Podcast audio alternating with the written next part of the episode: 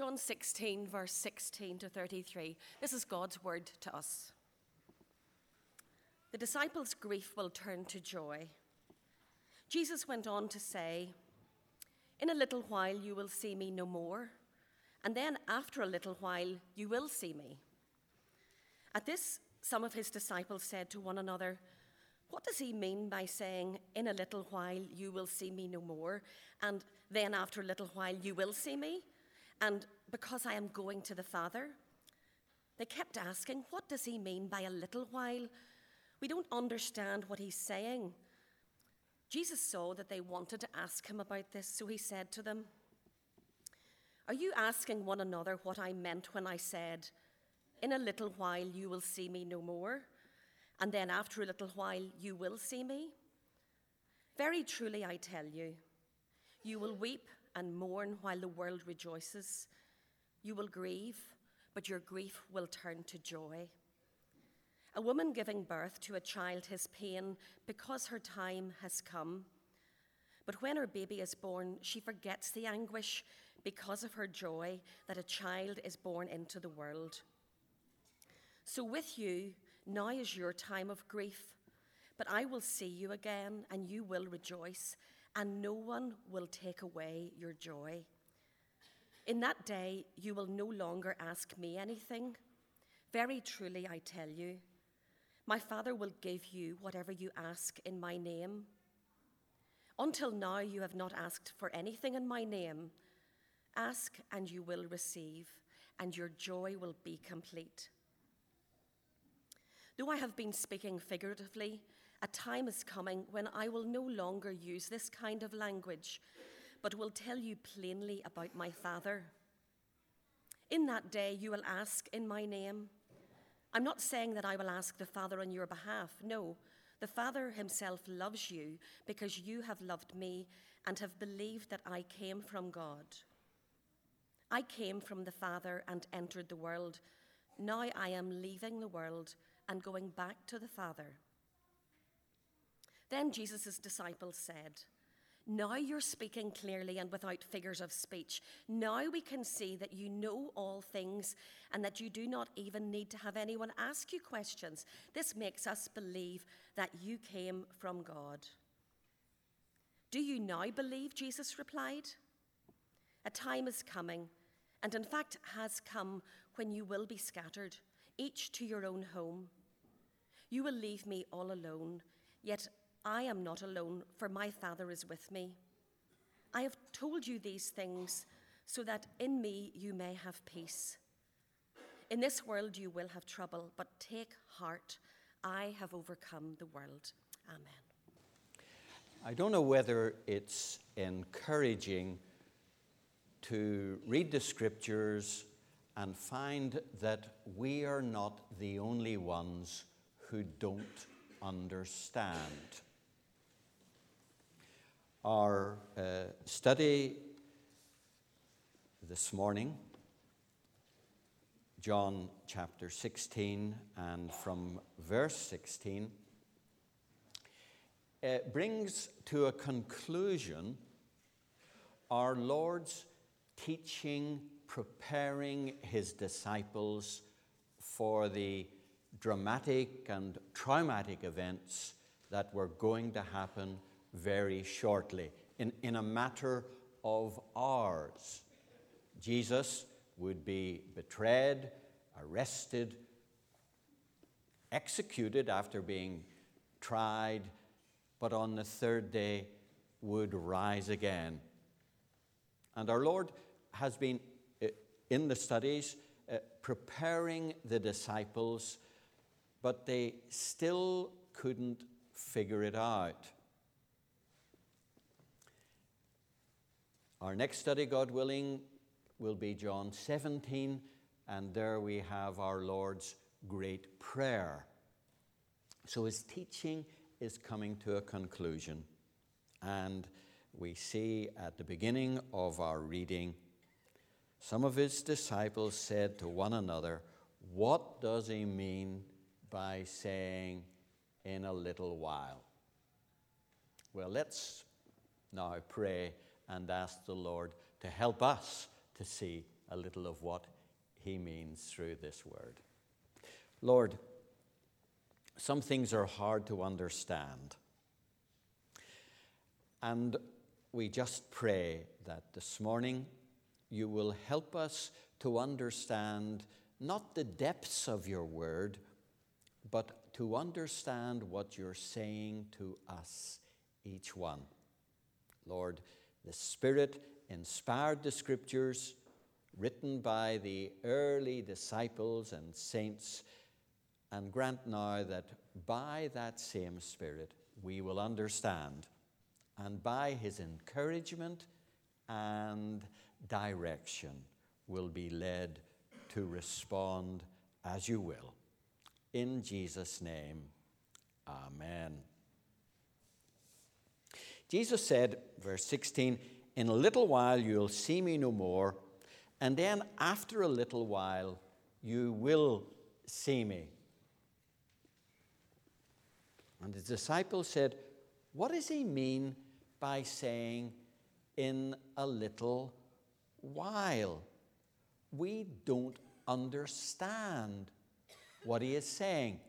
And Jesus knew that that's where they were, and he said, Oh, so you don't understand what I mean when I say in a little while.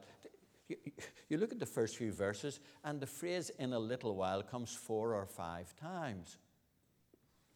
Now, uh, hands up here, those who don't understand the English phrase, four words, in a little while. Fairly basic, isn't it? In a little while, well, in the original, it's just one word. It means soon. Hands up here, those who don't. Un- no, no. Everybody understands these simple words. The, the, the, disciples could understand the word, but they couldn't get their heads around what it was saying, where it fitted in, what Jesus was saying through it. And that was because they couldn't get their heads around the fact that the Messiah, the one promised long ago, the one to whom they were looking to, and the one whom they believed was now in their midst, they, they couldn't understand all this stuff about suffering and being betrayed and crucified and then rising again. They couldn't get it. And Jesus went on. He knew what they were, their problem. And he went on in verse uh, 20 and saying, uh, I tell you the truth. You will weep and mourn while the world rejoices. You will grieve, but your grief will turn to joy. In this passage, we have three different transitions. And the first one is from grief to joy. You will mourn. They will mourn, and they did mourn when Jesus was crucified. But he said, Yes, you will mourn, and it will be difficult, but beyond you will know joy. And in verse 21, he, he gives the example of childbirth. A, a woman giving birth to a child has pain because her time has come, but when her baby is born, she forgets the anguish because of her joy that a child is born into the world. now, we're not so comfortable, at least men aren't, I think, uh, talking about childbirth. Because when we talk about childbirth in mixed company, the response is normally, You're a man, what do you know about it? And, well, th- there's no answer to that, is there? But childbirth was uh, well, it, it, it's common all the time, otherwise, we wouldn't be here. But, but it was much more local in those days. Everybody knew how a child was born, and everybody knew the pain that the mother would have going through labor. Why? Because there weren't hospitals, there weren't uh, maternity units, there weren't neonatals and all that kind of stuff. There wasn't any of that. Children were born at home in the one room, which was the house, and the mother was attended by the other female members of the family and maybe uh, a midwife. Excuse me. Uh, but the males, they could hear the anguish, they could hear the pain, they all knew about this. The anguish and pain of a mother delivering a child without any help in drugs or anything like that doesn't bear thinking about, and yet through it there comes the great joy of a new life. A new life. And Jesus says, so your grief will be changed to joy. You will have pain, but afterwards you will know joy that the world and no one else can take away. And, and then he goes on and, and says something which is uh, a, a, bit strange. He says, uh, Now is your time of grief. I will see you again and you will rejoice. In that day, you will no longer ask me anything. I tell you the truth, my Father will give you whatever you ask in my name. And then uh, later on, he, says uh, in, in verse 25, a time is coming will I, when I will know you. Uh, uh, no, verse uh, 26. In that day you will ask in my name. I am not saying that I will ask the Father on your behalf. No. The Father himself loves you because he loved me. Now, that's not normally what we say about prayer. Normally, we say about prayer, Jesus is, the frogs are delivering in my throat, I think.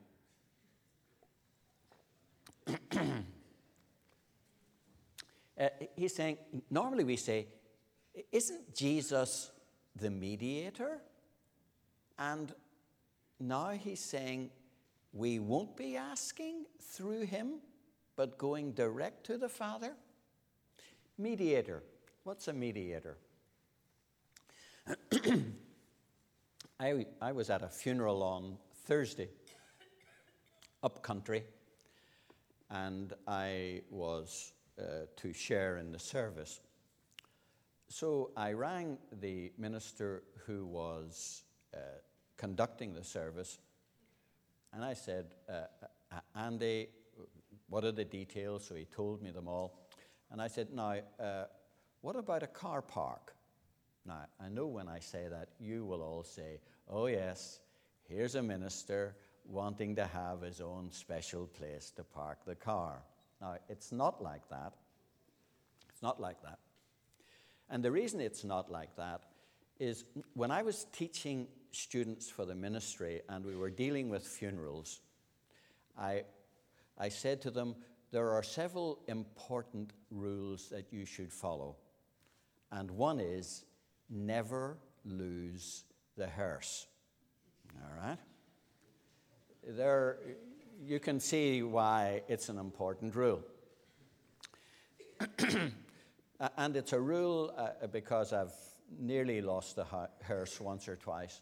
It's a rule I always follow, and so I like to have the, the car close to the hearse so that when the hearse goes, even if the lights change, I get through it and we'll deal with the consequences later. Sorry, Your, uh, Your Honor, etc. Uh, now, it, it, so he, he sorted it out for me. He was my intermediary. I went to him and he said, No problem. And he talked to the men who were looking after the parking in the church. In, in fact, uh, I got a lift, so I didn't need to be so careful. I, I got a lift in a Merc. I'm telling you, up country, they do things much better than here. but my point is, I went through an intermediary. And the scriptures tell us that there's one mediator, one intermediary between God and man. Whom? The man, the one who became man, Jesus Christ. But here, Jesus is saying that no, no, you'll, you'll go direct to the Father because the Father loves you, because you have loved me. Now, how do we get our heads around that? and the answer is Jesus, when he died, he defeated, when he rose again, the powers of evil. Remember, the, the heavy curtain in the temple was ripped in two. And because he died, and because he paid the, the perfect price, there is a way open to us to the Father.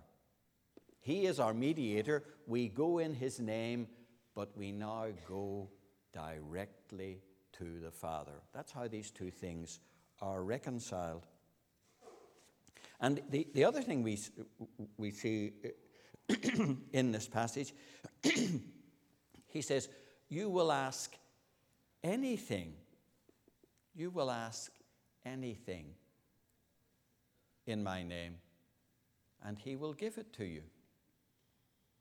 Dear Lord, Heavenly Father, I'm a bit tight at the moment. Various issues have come up, and it would be wonderful if I had a few extra bob.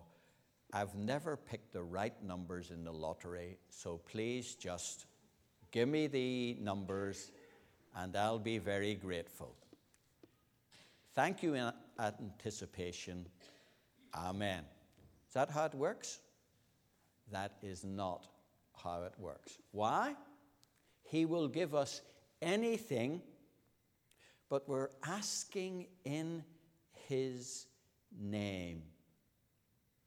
And in His name is much more than just repeating a formula at the end through Jesus Christ our Lord. We should do that, but it's much more than just a form of words that wraps up a prayer. We are acknowledging that He is the mediator. We are acknowledging that what we're asking should be in accordance with His will and will bring glory to Him.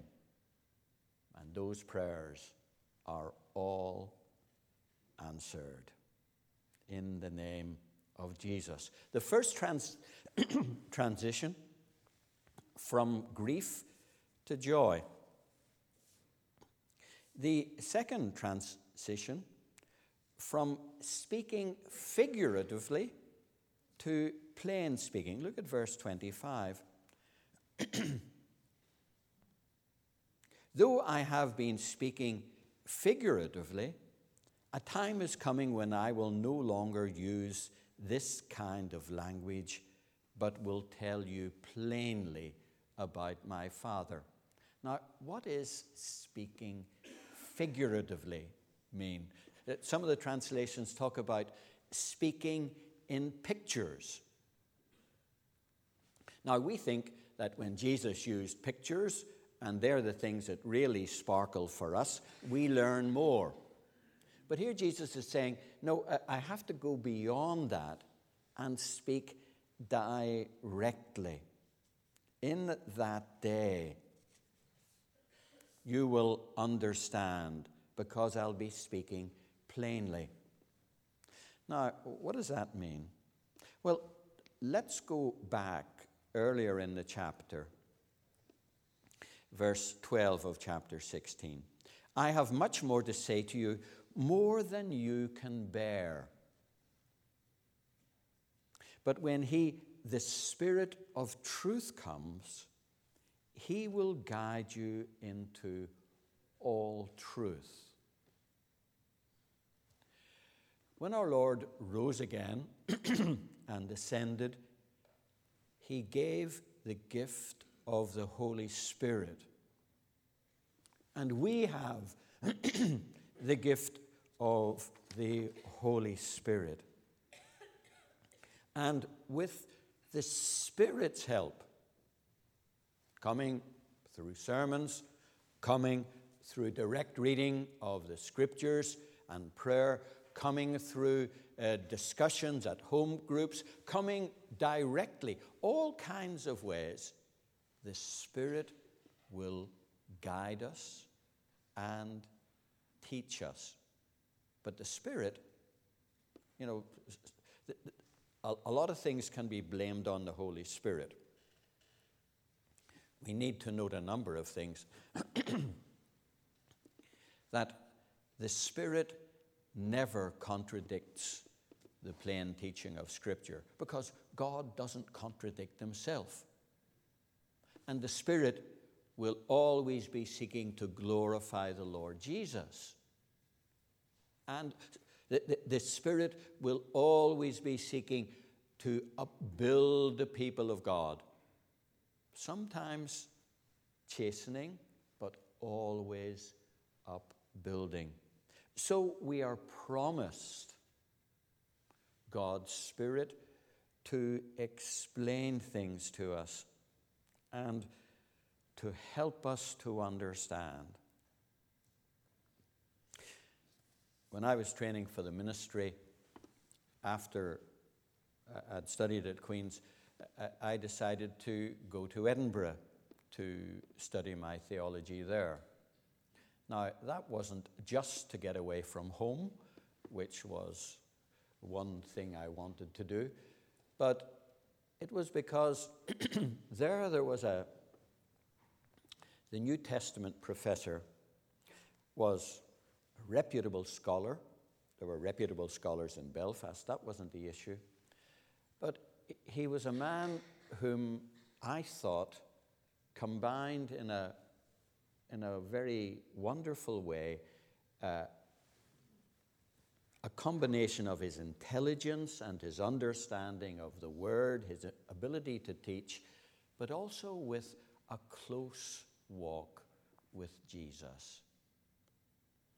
And some of my studies, uh, my training in languages and so on in Queen's, they'd been a bit arid. And I wanted that combination. And so maybe I would have got it in Belfast, I, I don't know, but that's why I went and studied under him.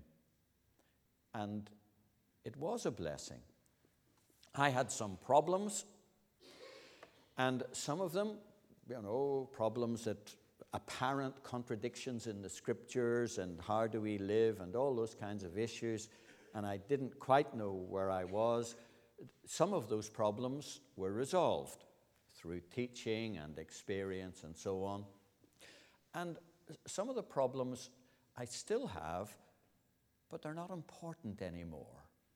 You know, some problems evaporate, and some problems I, I, I can happily live with them. I, I don't uh, get overly worked up now about anyone's particular view of prophecy. I used to love to fight the Plymouth Brethren. Oh, we, we hammered it out. It was great. And uh, was it sanctifying? Not a bit. But they loved to scrap with me too. It's not an issue. I used to fight with the Baptists over baptism, and that was good crack too. But, but that's the point. It was just good crack.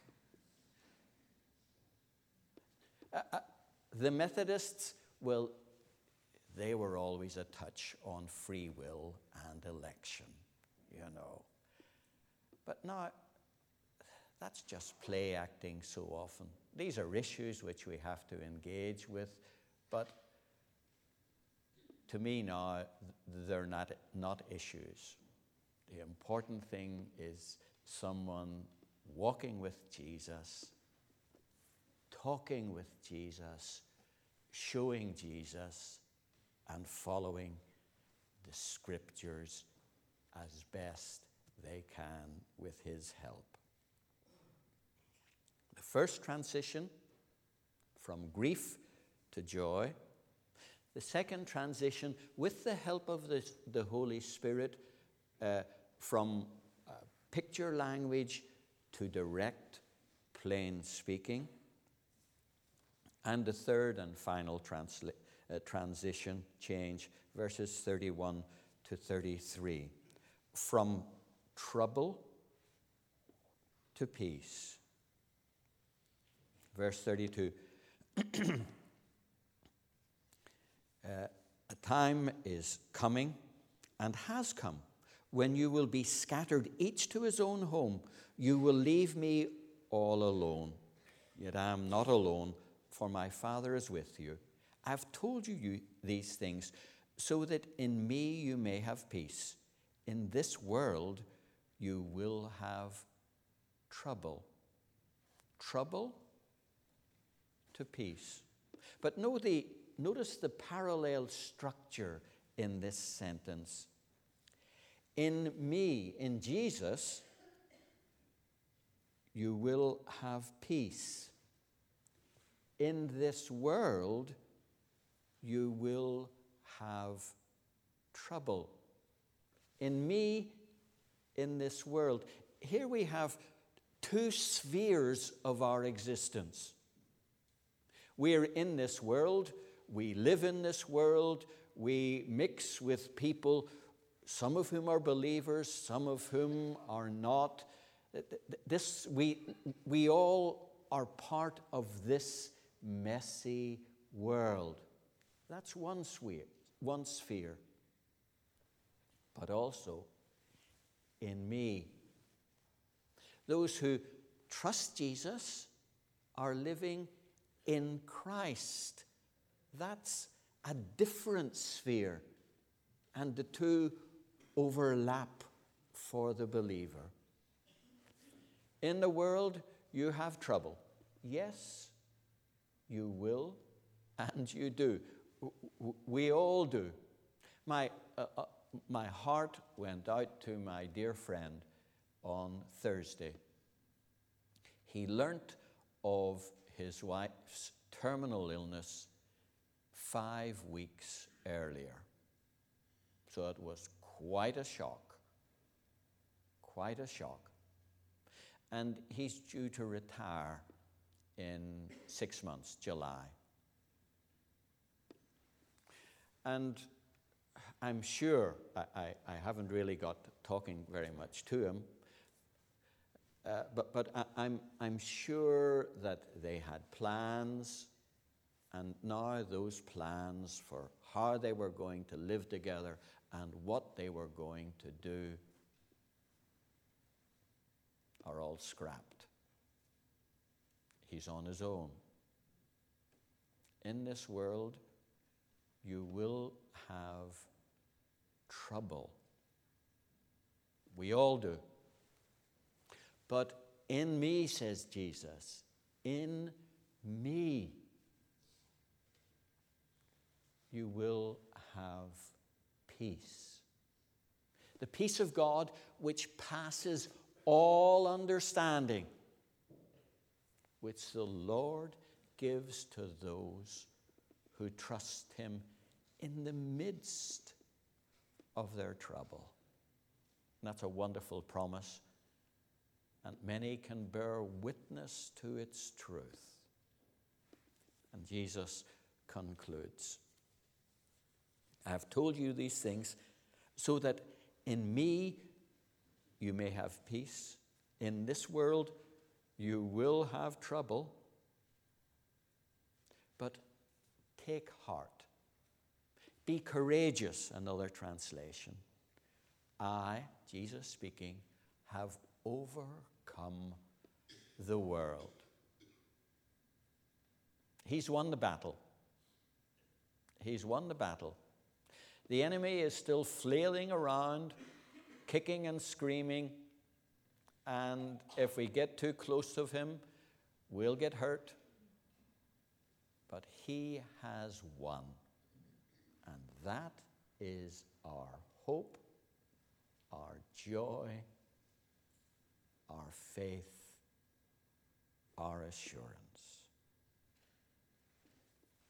Three transitions from grief to joy, from speaking in pictures to speaking plainly, from trouble to peace. Jesus said earlier, Peace I leave with you, my peace I give you. Do not let your hearts be troubled, do not be afraid. And the last words Jesus says before he prays is the one I've just quoted Take heart, I have overcome the world. Let us pray.